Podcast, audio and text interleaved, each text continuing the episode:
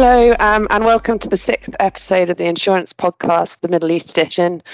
I'm Olivia Darlington, a managing associate in the Simmons Simmons Insurance and Construction team based in Dubai. Today, I'm joined by Alex Jomar, um, an experienced cyber underwriter at Tokio Marine Kiln. Alex is based in London but underwrites cyber risks in the Middle East. Um, hi, Alex. How are you doing today? Hi, Olivia. I'm very well. Uh, thank you for having me. No problem. I'm sorry it's such an early start for you. Um, thanks um, so much for joining me. So, cybersecurity, as we all know, is, is obviously a very hot topic at the moment with large scale cyber incidents, particularly ransomware attacks, such as the Colonial Pipeline and JBS attacks, unfortunately becoming a very regular occurrence with wide ranging consequences.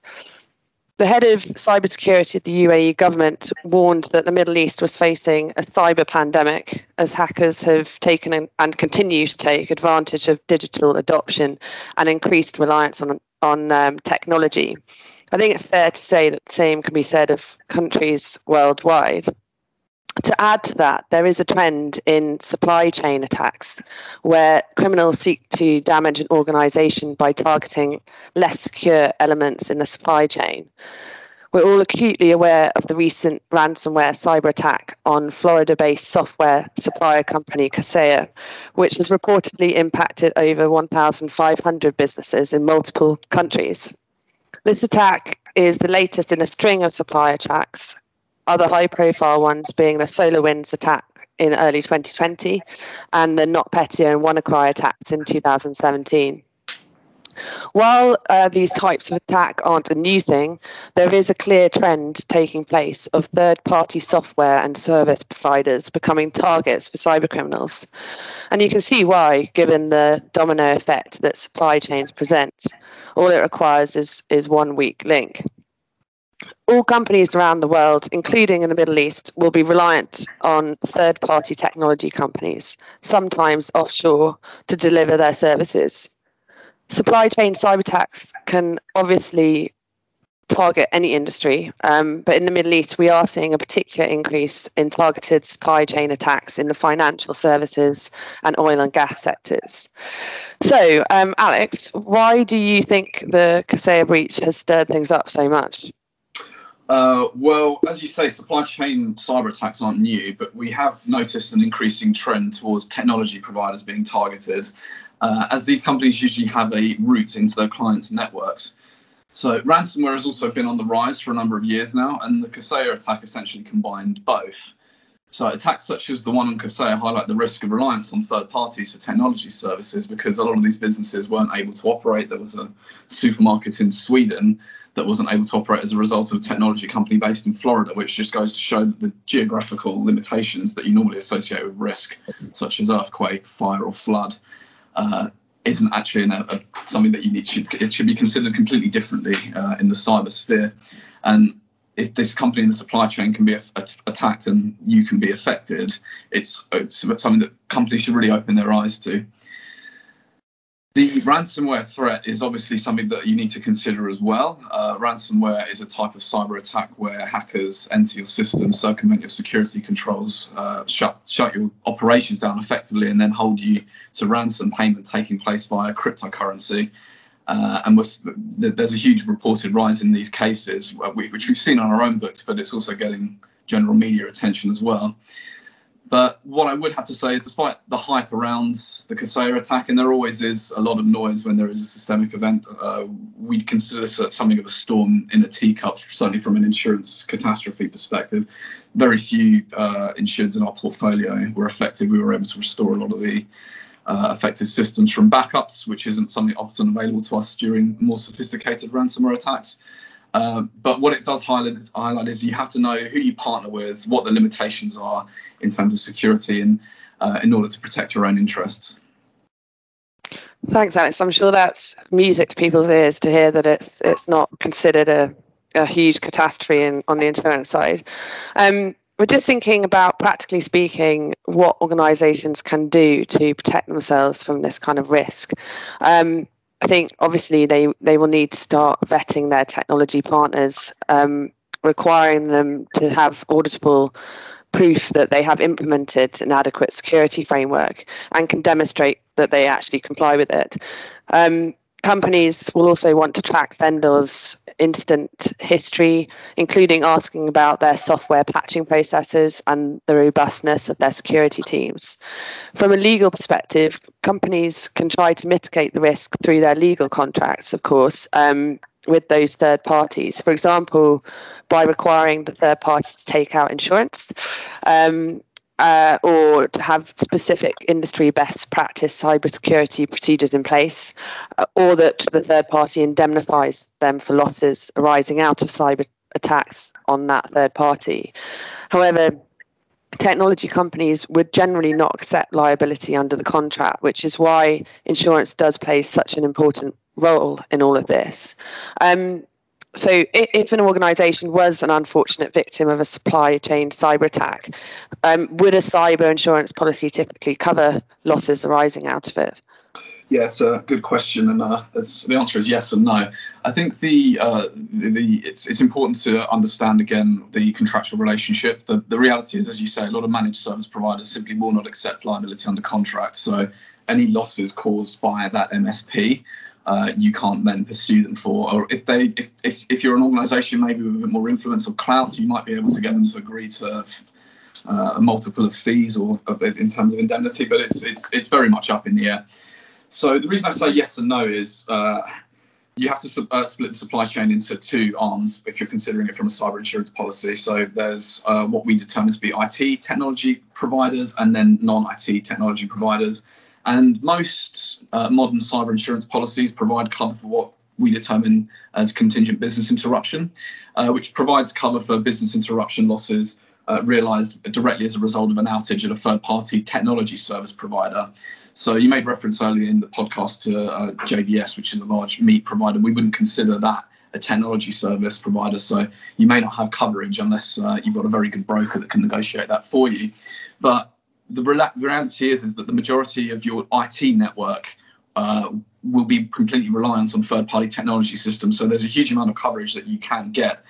Uh, and as with all cyber policies, there's a, a, breach response service that accompanies it. You, uh, I don't wish to disparage uh, the legal profession, Olivia, but the last person you really want to be speaking to in the height of a technology emergency is a lawyer, uh, unless you wish to hire them to gain confidentiality, which we would highly recommend. No offence taken.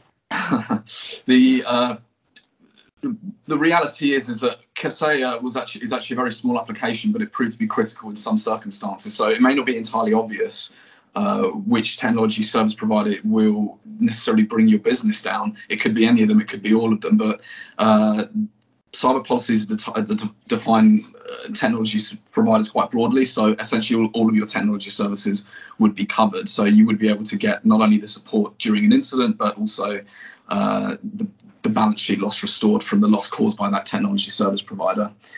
Uh, however, with that said, uh, as most of your listeners will be aware, the insurance is currently undergoing a hardening uh, in terms of pricing and capacity and certainly cyber has not been immune from that. In fact, in fact, I think cyber has been disproportionately affected just due to the rise of ransomware coinciding with the, the hardening of the market has just compounded the effect of uh, increased prices and, and, and, tighter restrictions on behalf of underwriters.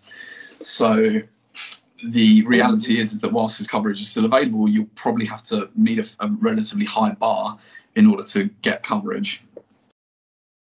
Okay, so and what what kind of things like how has that manifested itself? Sure. So uh, normally we uh, ask for proposal forms which ask for uh, positions in terms of techno- security technology or processes, what training has been given to staff.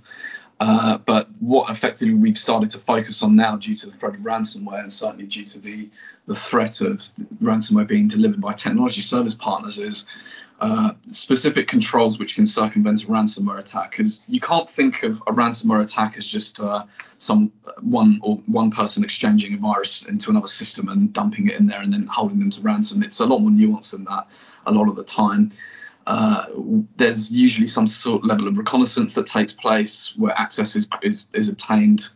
Uh, people nosing around the network, figuring out what's what, creating elevated uh, creating users with elevated permissions so that they can the intruders can circumvent certain security controls, deny access to backups. uh, and then of course deliver the, the, ransomware payload, which is just simply an encryption cipher which encrypts databases. And what the effect of that is is essentially you can't operate the systems.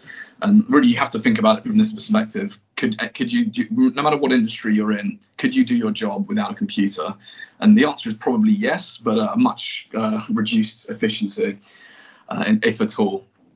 So what we are looking for specifically are uh, certain controls, which have actually recently been highlighted almost to the letter by uh, the New York Department of Financial Services, who have recently released some, uh, what they determine ransomware guidance, which will be binding on all regulated entities, uh, which is actually uh, a little strange for regulation. Normally, regulations concerning cybersecurity or data privacy are, are encouraging best practice rather than specific security controls, but they actually match what underwriters are asking for. So, uh, privileged access management, use of privileged access management tools, or use of endpoint detection and response technology, uh, multi-factor authentication. And the idea behind all of these controls is not just a checklist. It's there are there are certain aspects uh, in supply chain risk and where vendors can access your network, certainly your technology providers, as we've seen from the Kaseya uh, attacks and other technologies, MSP level attacks like the Sodinokibi ransomware, which we can talk about another time. Uh, but essentially, the, the, the level of access that technology service providers have, we want to ensure that there's some sort of security that sits behind that, that that access is limited, that they can't move laterally within your network uh, if they were to, if that access was compromised. Uh, we also want to make sure that the uh, this, this, there are certain types of redundancies in place. We, we, are, we would be checking for vendor management, what kind of auditing is done, as you've alluded to. Uh, so it's a combination of not just security tools, but also people and process, which also forms the two other pillars of cyber security. Uh, if the processes and policies aren't in place, then people won't follow them. And if the people aren't trained, and if, the, if, the, if the, the, risk to people's access, for instance, if access isn't limited, people can be exploited. So there's various ele- elements of levels of fallibility.